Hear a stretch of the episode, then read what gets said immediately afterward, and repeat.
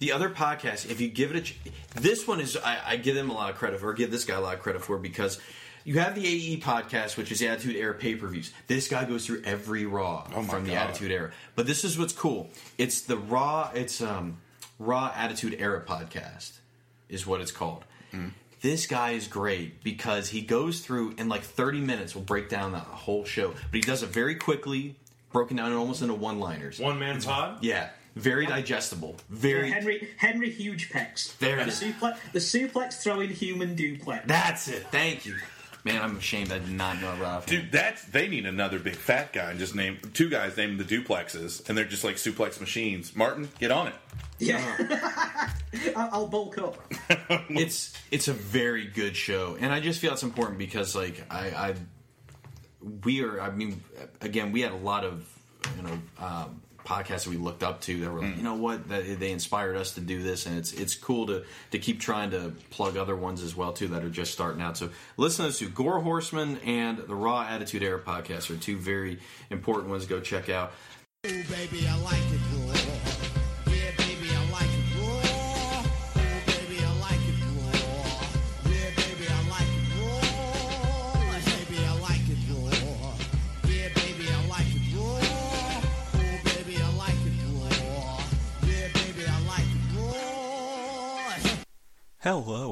welcome once again to the Raw Attitude Podcast, where we chronologically take you through episodes of Monday Night Raw from the Attitude Era.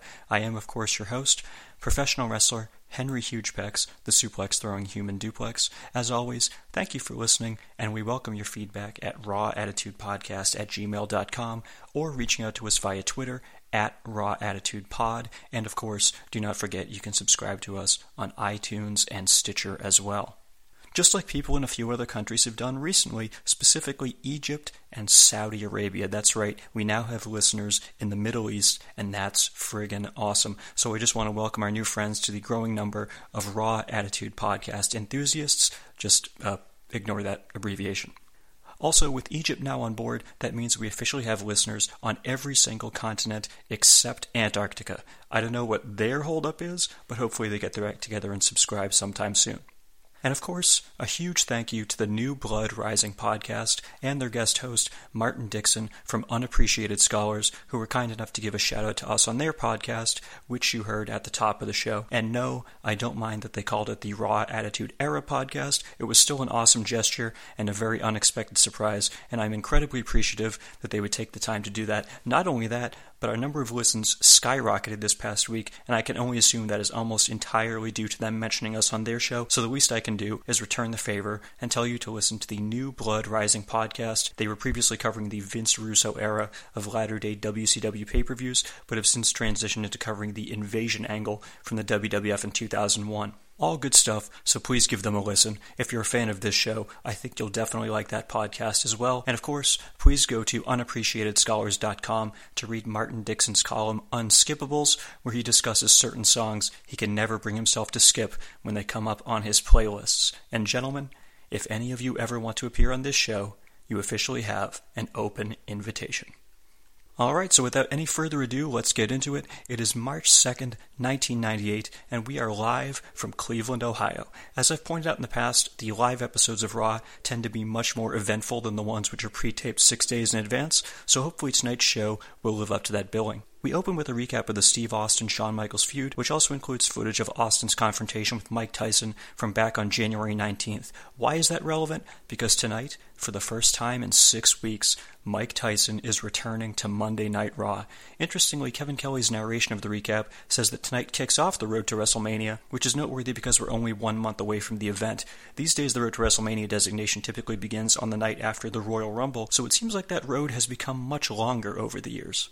Cue up the opening credits, the pyro, and the obligatory scanning of the crowd. Tonight, there are plenty of signs making reference to which wrestler is Cartman's father, as the South Park episode which teased that cliffhanger had just aired five days prior. Another quality sign simply says, Lick my balls, which I posted a picture of on our Twitter at Raw Attitude Pod. There was also a fat dude holding up a sign which said Andy Gray is single, and he includes the gentleman's full phone number on the sign. I won't tell you what that number is, but if you'd like to give it a call just to see if it's still active, you can see the sign 3 minutes and 9 seconds into the episode on the WW Network. Since this was 1998, I'm willing to bet That was a landline.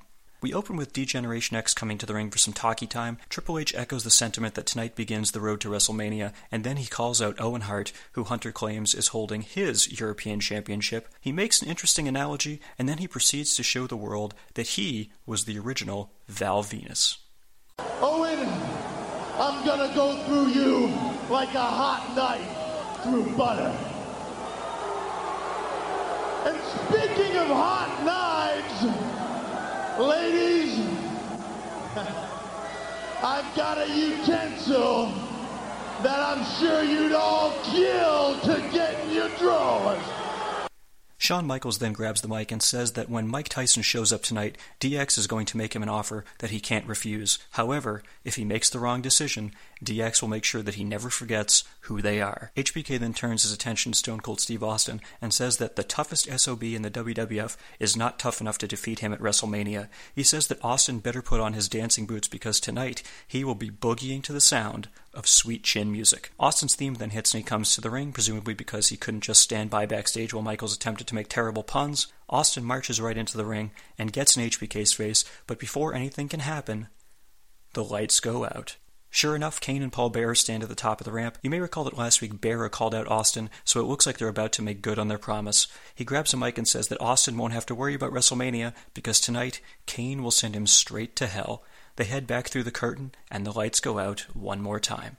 When they come back on, DX is no longer at ringside, so apparently the ability to make people disappear runs in the family, since we saw The Undertaker make Seth Rollins vanish last summer. Austin exits the ring and heads to the commentary table where he pushes Michael Cole to the ground and grabs his headset.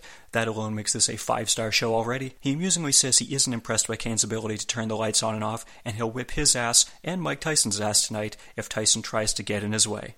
And speaking of which, we then cut backstage where a rather long limo arrives. Shane McMahon pops out first, but then right behind him is the aforementioned Mike Tyson. One of those men is the biggest badass in sports or entertainment history, and the other is Mike Tyson. After a quick commercial break, we get footage from last week where the New Age Outlaws got into their car to leave the arena as Road Dogg filmed the entire thing with his personal handheld camera, but they were then ambushed by Cactus Jack and Chainsaw Charlie, who proceeded to smash the shit out of their automobile before they drove off. This segues us back into the arena where Road Dogg and Billy Gunn walk to the ring, with both of them wearing neck braces as though they were Nikki Bella during the pre show at WrestleMania 32. A dumpster is positioned at ringside because that is their new mascot, but Road Dogg says they weren't happy to see that mascot last week when Funk and Foley put it behind their car to trap them at the arena. As a result of that assault, he says the Outlaws have filed charges of murder in the first degree. Now, I'm no lawyer, but it seems like it would be difficult to charge someone with murder when the two victims are still alive. That's just me, though. I'm no David Otunga. I don't know how these things work. Road Dogg then directs our attention to the Titantron, where he shows the footage that he took from his own personal camera last week. Amusingly, the last line Road Dogg utters before the attack begins is when he tells Michael Cole that he looks like Todd Pettengill, so props to him for that. Sadly, the shaky camera footage barely shows anything once Funk and Foley start smashing the car, but on the plus side, I think it may have inspired the Blair Witch Project, which would come out a year and a half after this. Road Dogg then says they have a doctor's note which will prevent them from wrestling tonight, but Commissioner Slaughter then shows up on the Titantron. Now, I want you to listen very closely here because I'm 99% sure that Slaughter refers to Jesse James as Raw Dog, but you be the judge. She says we do not have to wrestle tonight. There will be no match tonight. I'm sorry. Raw dog. So there you have it. Commissioner Slaughter somehow confused Jesse James with the act of having sexual intercourse without using a condom. Honest mistake. He tells the Outlaws he knows they aren't actually hurt, and he orders them to defend their WWF Tag Team titles right now, which segues us to our first match of the evening the New Age Outlaws versus Disciples of Apocalypse members Skull and 8 Ball. However, after only about a minute of some brawling, the Outlaws whip 8 Ball into the dumpster, and Cactus Jack and Chainsaw Charlie then throw open the lids and pop out of it. The Outlaws run away through the crowd, resulting in a countout victory for DOA. They may have gotten away this time, but it appears that the days of holding those titles are likely numbered for Billy Gunn and the Raw Dog. After commercial break, Marvelous Marc Mero heads to the ring by himself, but Sable emerges from the curtain shortly thereafter, so Mero gets mad at her and makes her go backstage again, presumably right into the loving arms of Brock Lesnar. Mero's opponent tonight is Tom Brandi. Yes, that's right. These two have reignited their feud. This is the first time they fought each other since January 19th, which was also the last time Mike Tyson was on Raw. Hmm. Is Iron Mike requesting his favorite match every time he comes to the show? I think he is. I think he is. A few minutes in, Luna Vachon heads to ringside, much to the sadness of the crowd, who presumably wanted more Sable. The match then ended when Brandi bounced off the ropes, but Luna grabbed his foot and tripped him up. He then ducked his head out of the ring to yell at Luna, and she proceeded to slap him in the face in full view of the referee, who somehow did not disqualify Mero, but rather just lectured Luna instead. Mero then used this opportunity to hit Brandi with a low blow, and then he hit him with his TKO finisher for the three count. After the match, Luna ran into the ring to celebrate with a confused Mero. He put his arms up as if to ask what was going on, and she then proceeded to kiss him. The artist, formerly known as Goldust, with no face paint or costume whatsoever, then snuck up behind Mero and started beating on him, and Luna then joined in on the assault, so it appears that her kiss was just a setup. As you might expect, this then caused Sable to run down to ringside because she clearly wants to help out the man who constantly treats her like shit. She tosses Luna out of the ring as referees run in and try to hold her back. Mero then starts yelling at Sable again for some reason, so she once again pushes him on his ass. Sable exits the ring, but then Mero yells at her to get back in. She angrily returns to the ring, but Mero then cowardly ducks out. For those of you scoring at home, here is how every single segment with Marc Mero and Sable has gone over the past few weeks. Mero comes to ringside with Sable. He sends her backstage because she gets more cheers than him. She eventually comes back to ringside anyway. They yell at each other after the match. She finally stands up to him, and the cycle repeats over and over, seemingly until the end of time. For some reason, Sable can't stand up for herself before a match, but once it's over, she turns into Sarah Connor. Go figure. Next up, we have a WWF European title match champion Owen Hart versus Mark Henry. Mark Henry walks down the ramp with the Nation of Domination, but Commissioner Slaughter cuts them off before they can get to the ring. He tells The Rock, Farouk, Kama, and D'Lo that they have to go backstage and can't be at ringside for this match. At this point, why even bother doing that? They've been accidentally ruining each other's matches for weeks now, you might as well keep them out there so they can fuck it all up again. The match begins, but about a minute into it, Chyna comes to ringside, which leads me to wonder why Commissioner Slaughter doesn't just come back out and make her leave as well. But as you know, every time you look for logic in wrestling, a buffalo gets its wings. In what was a perfectly serviceable big man versus little man match, Owen eventually managed to slap the sharpshooter on Henry. However, once he did, Chyna got up on the ring apron, so Owen released the hold and walked toward her, causing Chyna to step back down. While the referee was checking on Henry, Owen went to the top rope. Chyna then pushed him off the turnbuckle into the waiting arms of the world's strongest man, who put him in a bear hug. With Owen seemingly unconscious, the referee picked his arm up twice, and both times it fell to his side. However, before he could drop Owen's arm a third time, Chyna came into the ring and hit Henry with a low blow, causing him to win by, what else, disqualification and allowing Owen to keep his European title. After the match, Michael Cole asked Chyna why she did that, to which she replied, Because I can. I think the actual answer is pretty obvious. She allowed as much damage to be done to Owen as possible, but she made sure he didn't lose the belt because he's defending it against Triple H at WrestleMania in a few weeks. Come on, Cole. That one didn't take a rocket surgeon. Our next match is WWF Light Heavyweight Champion Taka Michinoku and NWA Tag Team Champions The Headbangers versus NWA members The Rock and Roll Express and Barry Windham, accompanied by Jim Cornette. Jeff Jarrett is not at ringside, so it appears he has followed through on his statement from last week where he said he was leaving the NWA. This was a pretty short match, and I would like to tell you how it ended, but unfortunately the camera crew completely missed the finish. The last we saw was Thrasher rolling up Robert Gibson with Cornette about to enter the ring, but instead Kevin Dunn thought it would be more interesting to focus on Mosh and Ricky Morton fighting outside the ring. Thankfully, they do show a replay after the match. Cornette came into the ring with the tennis racket, but Thrasher took it from him and KO'd Gibson with it instead, so now we can all rest easy knowing how that went down. Cornette then grabs a mic and challenges the Headbangers to put the NWA Tag Team titles on the line next week, so if you're thinking of killing yourself, don't do it until next Tuesday or you'll miss out. And now, Cue up the credits for the second hour, and it's time to step into the war zone. Vince McMahon is in the ring, and in what seems like a very familiar sight, he introduces Iron Mike Tyson, who comes to the ring with three members of his entourage. Vince asks Tyson who he thinks will win the WWF Championship match at WrestleMania, but before he can answer, he gets interrupted by DX's theme music. Shawn Hunter and Chyna head to the ring, closely followed by a bunch of WWF officials who want to make sure there isn't a repeat of the last time Tyson showed up. HBK grabs a mic and says he isn't out there to disrespect Tyson like Steve Austin did. He's out there to look Tyson in the eye and call him out face to face. Tyson says they can do it right now, so both men tell their respective entourages to exit the ring until only Shawn and Tyson are left in opposite corners.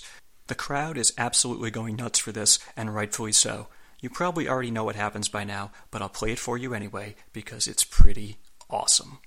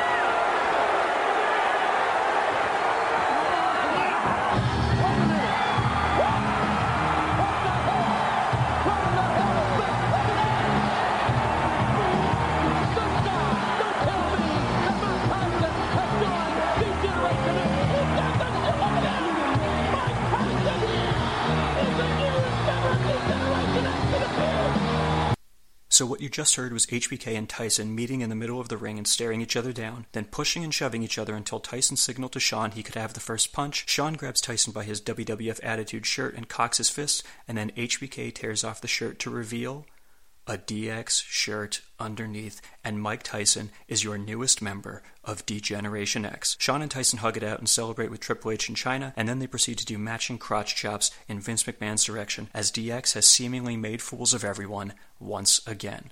An absolute classic Attitude Era moment, which is still pretty awesome even 18 years later. The most famous boxer in the world joining the WWF's top heel stable?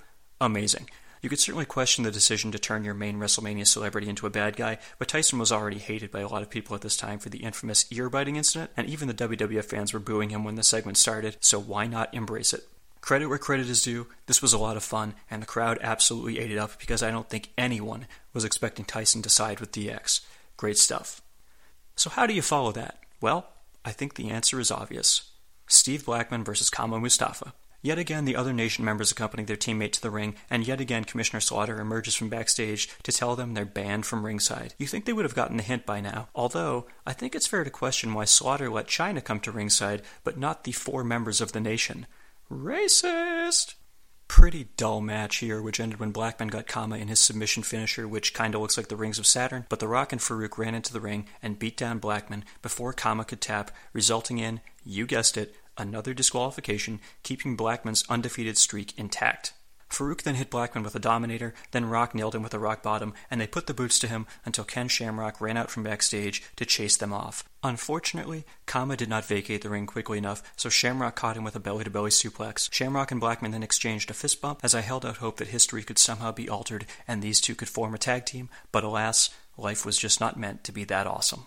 Next up, we get the Monday Night Raw debut of Tennessee Lee. Who is Tennessee Lee, you ask? You may remember him as Colonel Robert Parker from WCW, a heel manager whose gimmick was loosely based on Elvis Presley's talent manager, Colonel Tom Parker, but whose wardrobe more closely resembled Colonel Sanders. He spoke in a thick southern accent, chomped on cigars, and would often fan himself during matches as if to say, Boy, howdy, this match has got me sweating more than a long tailed cat in a room full of rocking chairs.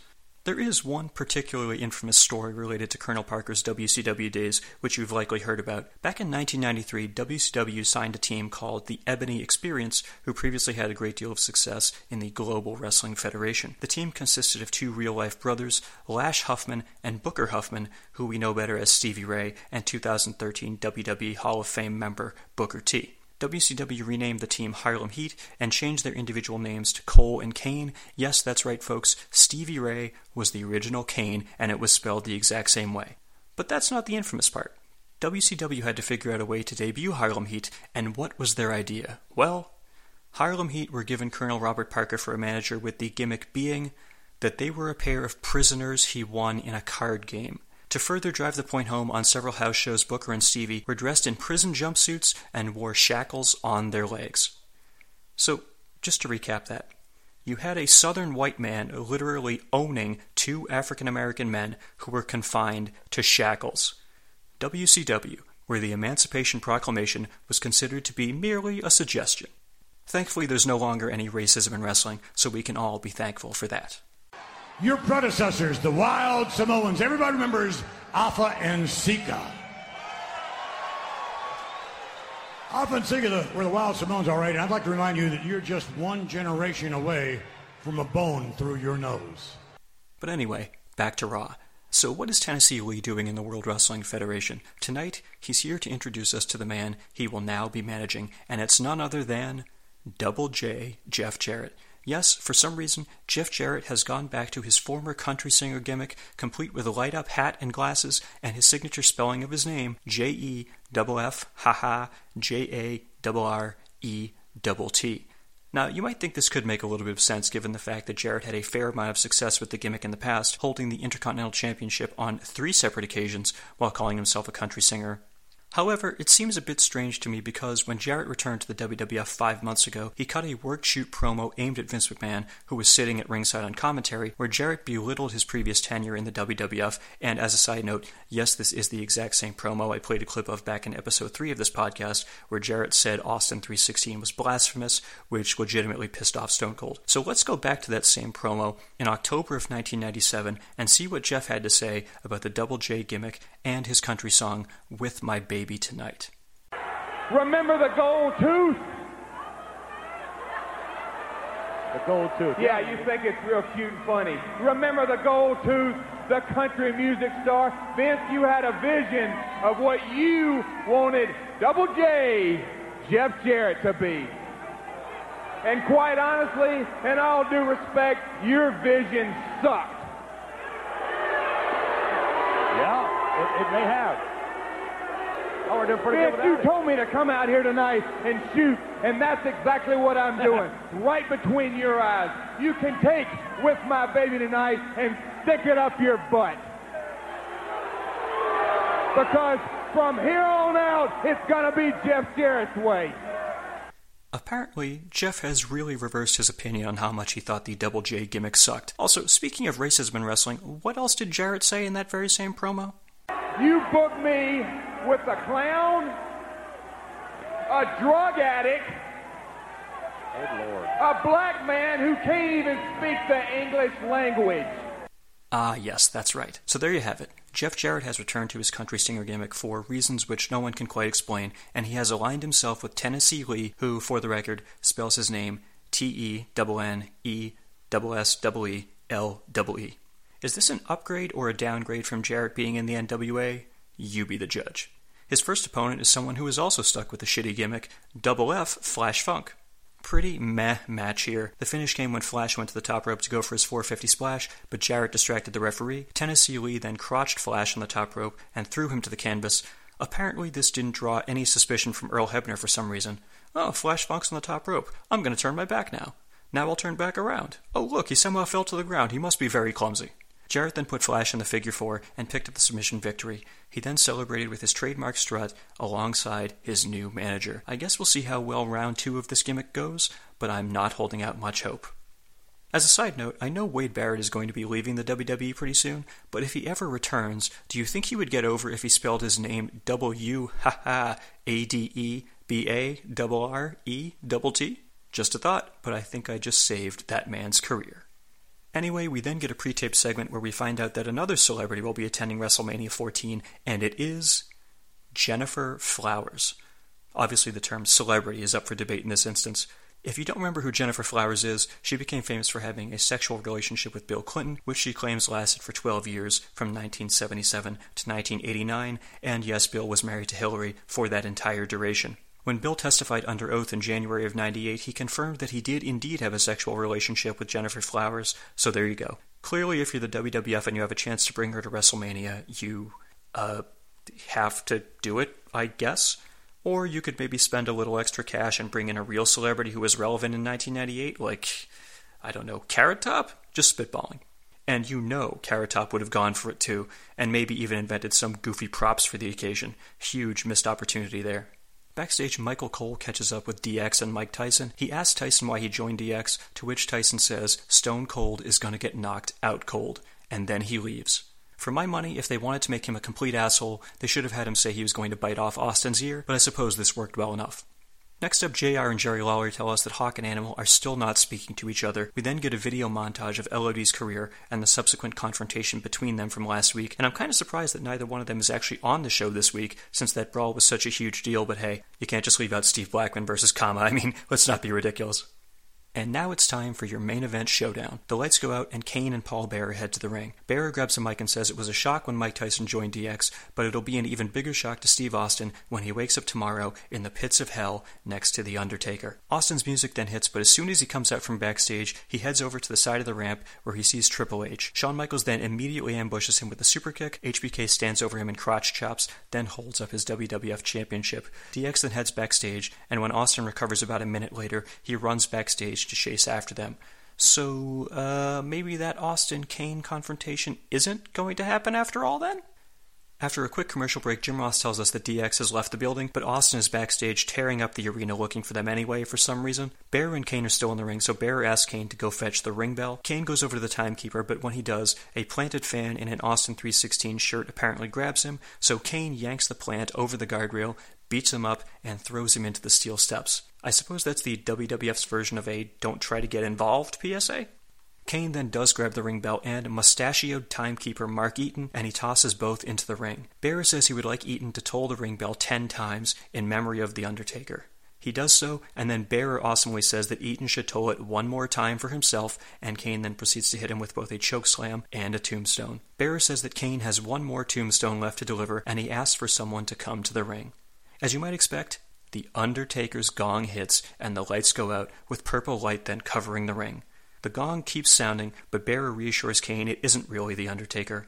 However, we then see a coffin at the top of the ramp which gets hit by a bolt of lightning. The coffin is destroyed, and we see The Undertaker lying motionless, but then he does his signature Jason Voorhees sit up, so it appears he is still alive after all. Taker says he's disappointed with Kane. Did he really think that burning his casket would destroy him? Well, I mean, yeah, probably. I mean, burning someone alive is usually pretty effective, I would imagine. But no, he was not dead. He was in a mythical land where he was doing some spiritual healing. So, heaven? Should I play the Wrestler Heaven clip right now? No, no, sorry, sorry. I'll, I'll resist. You know what? This is also a pretty famous Attitude Era moment, so I'm going to play this clip for you as well because it's also quite awesome. Enjoy. What I was doing was soothing the souls of my parents because I had to explain to them why I would have to do the one thing I promised never to do. Uh-oh. Kane, you're not the phenom anymore. I'm standing next to the real phenom. Uh-oh. What's he going to do now? What hideous power. Whoa! It's The Undertaker! I will walk straight through the fires of hell to face you, Kane. And when you look into the eyes of your older brother, you will understand why I am the most feared entity in the World Wrestling Federation. You will understand why I am the reaper of wayward souls. And you will understand why I am the Lord of Darkness.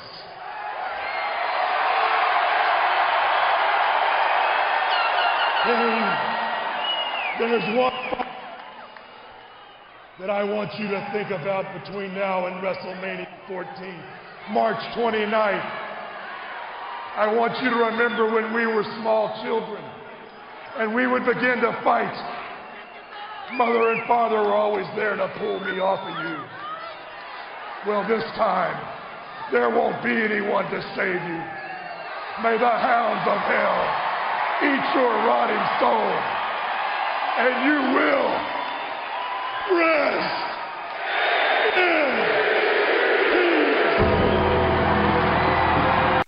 As you could probably guess from listening to that clip, Kane raised his arms and caused a burst of fire to explode on the stage, but The Undertaker walked right through it, and thankfully he was much more successful here than he was at Elimination Chamber 2010 when he got scorched by his own pyro. The Undertaker previously promised his parents he would never fight Kane, but apparently he got the thumbs up from them while he was in purgatory, so the fight is on.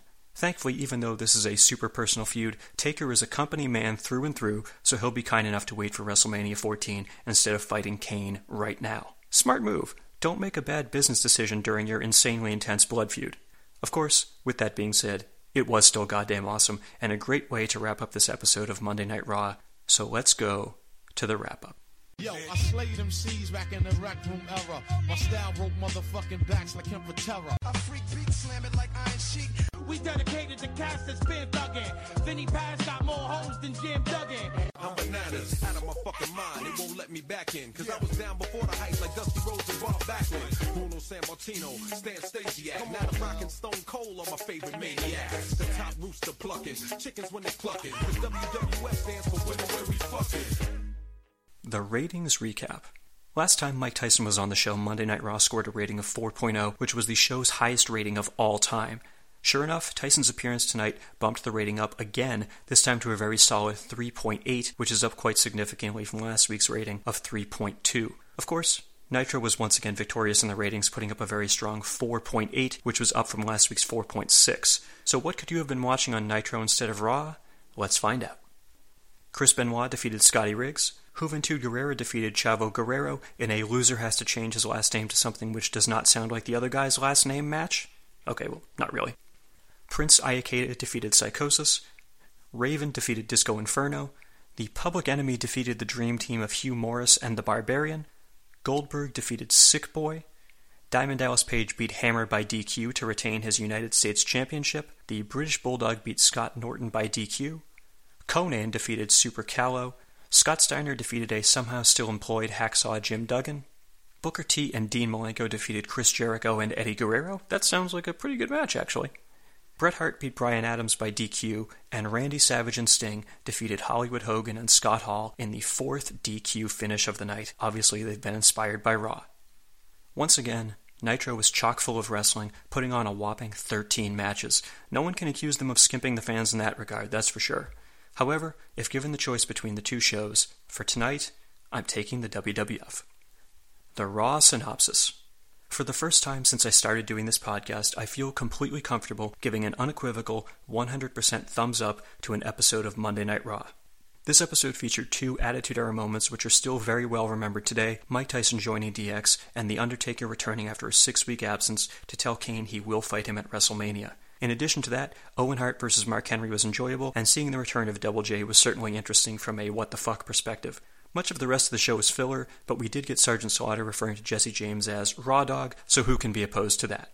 Definitely check out this episode of Raw if you get a chance, because I would have to guess that it's at least in the top 50 episodes they've ever done. I know that doesn't sound like high praise, but they've done almost 1,200 goddamn episodes of this show at this point, so that easily puts this one in the top 96th percentile. Bottom line, go watch it, because it was a ton of fun. As always, thank you for listening to the Raw Attitude Podcast. I am Henry Hugepex, the suplex throwing human duplex, and I will remind you once again to feel free to subscribe to us on iTunes or Stitcher, send us an email at rawattitudepodcast at gmail.com, or tweet us at rawattitudepod. I have nothing further to add about this episode, so I leave you now with a clip from the 1990 Best Picture winning movie Dances with Wolves, where Kevin Costner and his Native American friend try to understand each other's languages. Why do I play this clip? Because it inspired the greatest piece of music the WWE has ever created, and it was written for someone who just took part in the Andre the Giant Battle Royal at WrestleMania 32. See you next time. Tatanka. Tonka. Here. Tonk. Tatanka. Tatanka. Tatanka. Tatanka. Buffalo. Do. Buffalo. Tatanka. Buffalo. Buff. Buff. Buff. Buff. Buffalo. Tatanka.